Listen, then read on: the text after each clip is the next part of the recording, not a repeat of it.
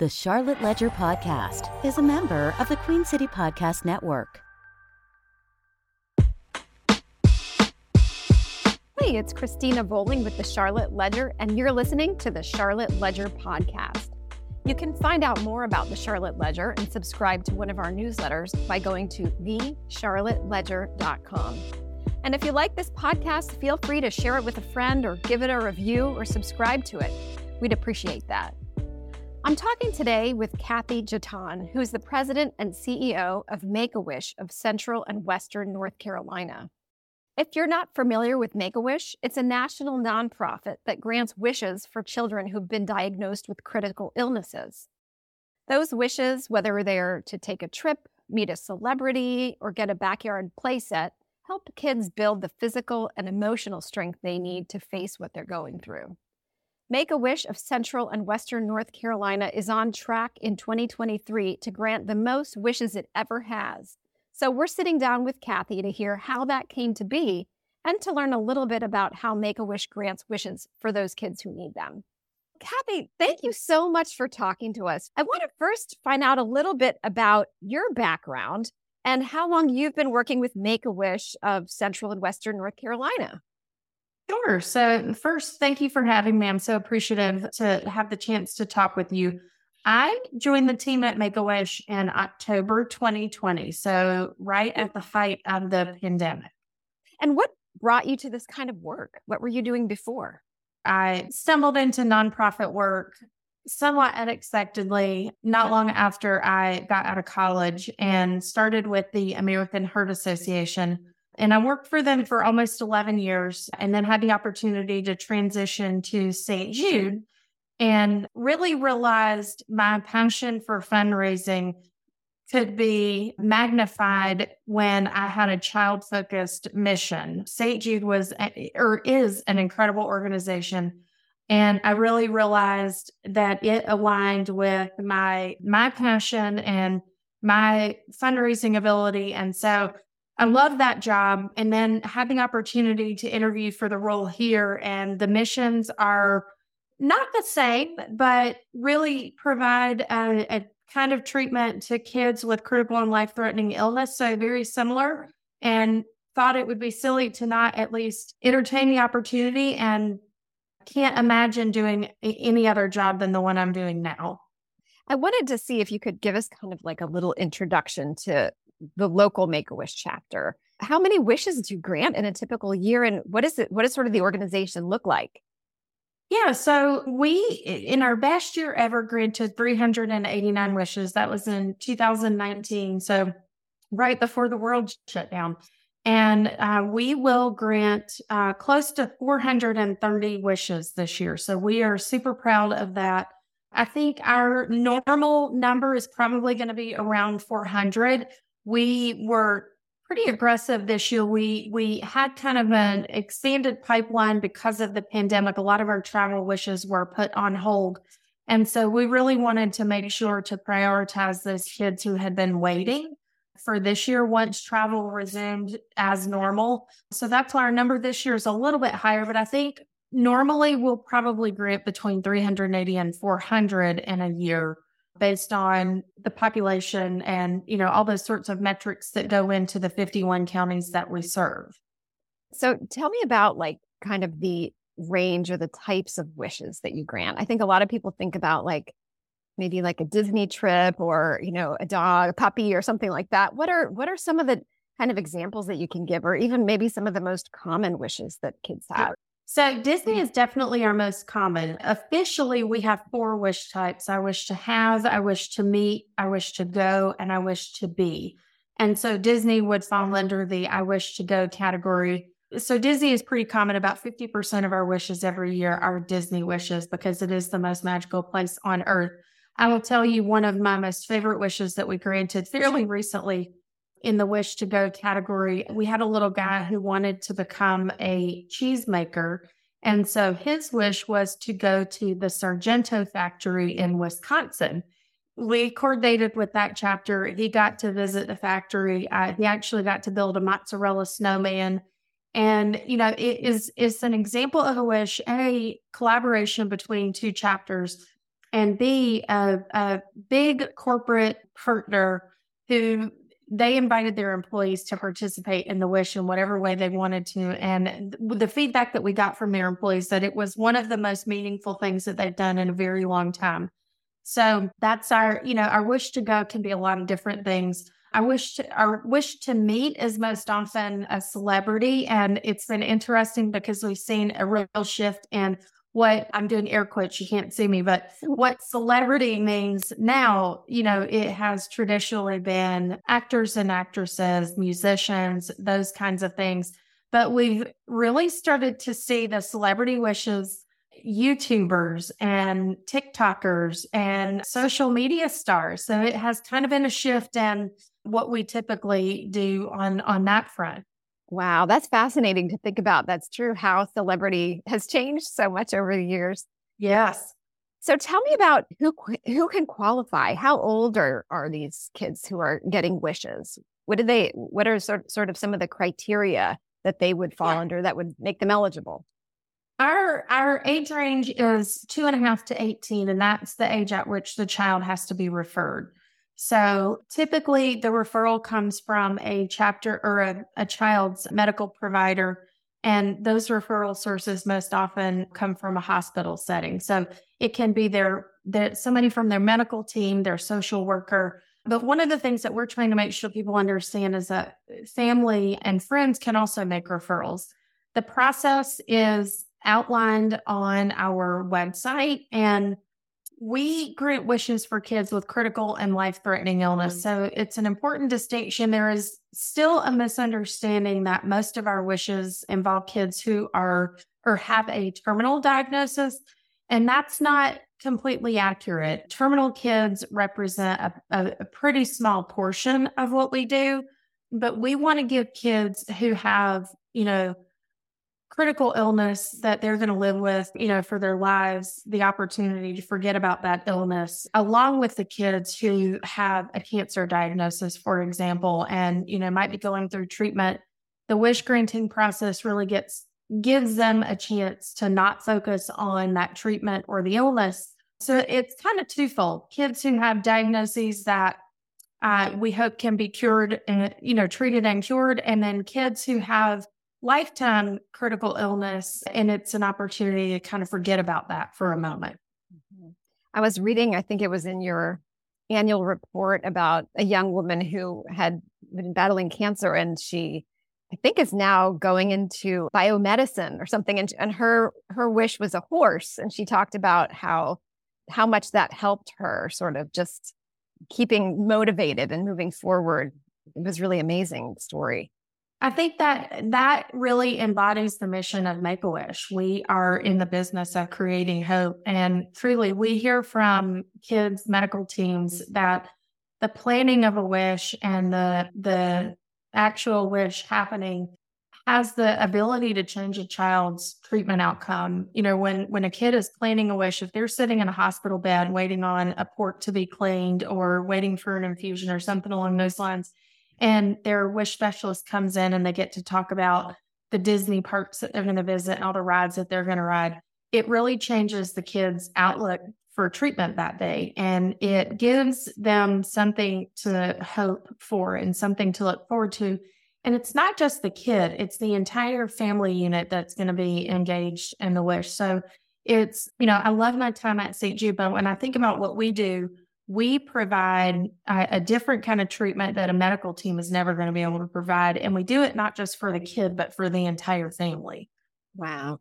I was wondering, you know, you talk about the the sort of different kinds of wishes and what are what are some of the expenses, Kathy, that how much do these wishes cost? Does it yeah, vary so, widely?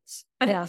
Uh, it does vary. Our average cost is around $7,500. And when I started, our average cost was around $6,000. And the pandemic really changed. Um, everybody is, you know, really aware of what's happening with inflation and some of those kinds of things. So, our we have seen our wish costs go up. Things like backyard play sets have gotten significantly more expensive. Just, you know, wishes in general have gone up because travel is more expensive, food, everything's like mm-hmm. everything that goes into a wish, it seems like has become more expensive as, you know, we have gotten through the pandemic and it doesn't feel like that is going to necessarily get any better.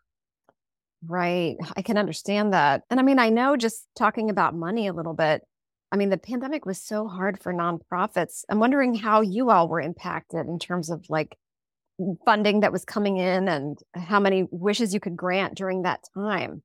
Revenue definitely went down. And I think that is something that every nonprofit that I'm familiar with experienced.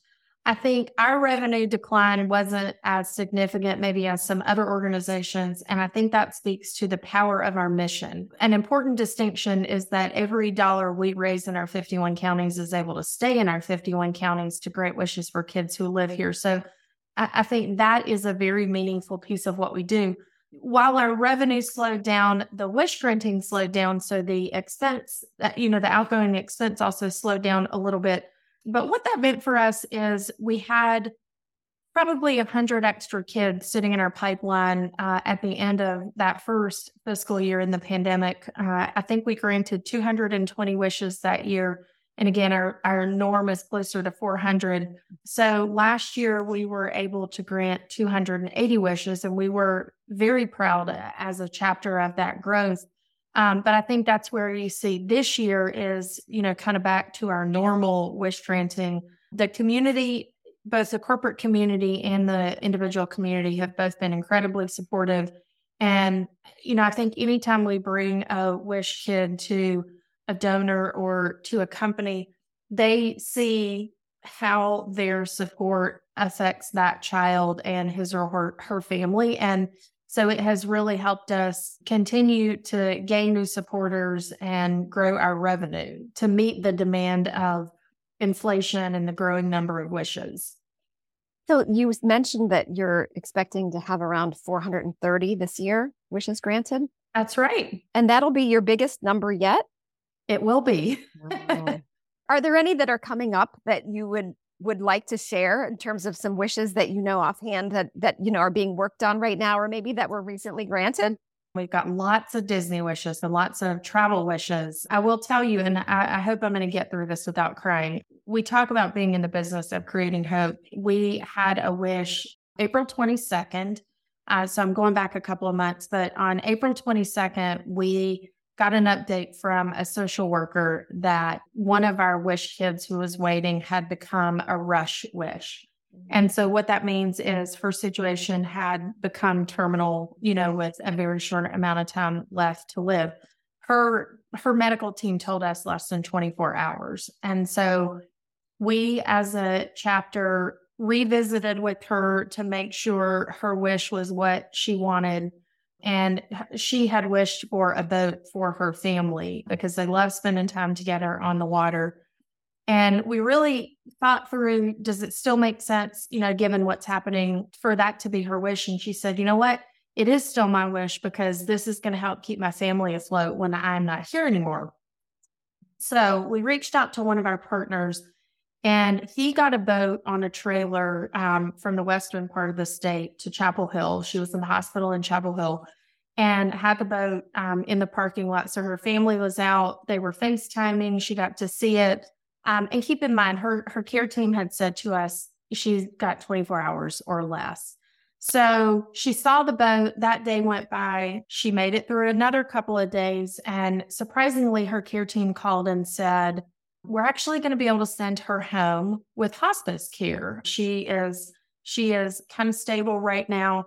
So she went home. The family got to take the boat home and she actually got to go out on the boat with her with her family, which is not something anybody thought possible. There was not a medical reason that she made it through those 24 hours. And so she passed in the middle of June. And what I think that wish did for her, you know, her her medical team, everybody who was caring for her thought she had less than 24 hours. And when she saw her wish being granted, it it gave her the hope to make it for another month and a half, you know, time that she got with her family that she wouldn't have otherwise gotten. And so I think that to me has been one of the most meaningful wishes, eh, you know, in the last month and certainly in my two and a half years with the chapter, because I think it is a real life example of how important a wish can be.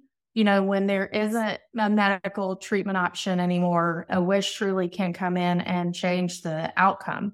So it's a it, that's a pretty special one. Wow, that that's an incredible story, just like you're saying, of the actual physical impact that a wish can have. How strong that is. Many parents that we talk to who have lost children have said to us, "You gave us memories that we never would have had, and you turned the worst point in our lives and You, you gave us something positive to associate with what was the worst moment in our lives. It would seem it would seem like I would think, Kathy, that having a job like yours would make it so hard for me to like keep my emotions in check every day. You know, I, I imagine that like it can you can have these very, very happy moments and very, very sad moments. What is it like to work in a space like that? And and if this isn't too personal, I'm wondering if you cry a lot. Oh my gosh. I cry all the time. My team knows that I'm a crier. When I was going through the interview process, it was funny. One of the board members asked me to share, you know, my my story, kind of my elevator speech, so to speak. And I was sharing it and, you know, got kind of emotional and said, you know, listen, if if crying is not what you're looking for, I'm not your person because the emotion of what we do, whether it's happy or sad, is something that I think we've got to embrace and celebrate. You know, it's something that we learned through the pandemic. We lost kids during the pandemic and our wish specialist had a really hard time with that. And so you know i think as the leader of the chapter if i can not be afraid to show emotion whether it's happy or sad it, it gives my team the permission to do that as well so any given day lots of laughter in our office lots of laughter and happiness and there is occasionally sadness. You know we have our wish specialists then they can spend months with a wish family planning a wish. And you know if the the worst outcome happens and we lose a wish kid our wish specialists have been ingrained with that family for quite some time. And so it is emotional and it is sad. But we have so many happy moments to make up for it. it, it but but it is it is an amazing job to be able to do and, and to deliver the mission that we deliver every day, regardless of how the emotional toll that it takes. Is there anything that we haven't talked about that you wish people knew about Make a Wish, or some misconceptions that that may be out there, or things that you know folks might not know about? Sure. I think the biggest misconception continues to be that we only grant wishes for terminal kids. And that is one of the things that we're really working to educate the public on and specifically our community on. Um, I think the other thing is that while we are a nationally recognized and loved brand, every Make a Wish chapter is its own 501c3. So every chapter is raising money in, in the community they serve to keep the money in the community that they serve. And so I think that's that's probably one of the most important distinctions. There are so many amazing organizations that do great work, but we are I, would say one in a million where you people know Make a Wish, you know the work that we do, um, but you can also support us either financially or with your time and know that that support is staying right here in our community which actually leads me perfectly to my next question because I'm wondering how people can get involved if they want to help. Sure. Uh, visiting our website, um, wish.org uh, backslash NC, is the easiest way to begin the process of being engaged with us. We have wish granting volunteer opportunities. We have event volunteer opportunities. And then, of course, financial support is always a way that someone if if they don't have the time, they can support us in that way as well.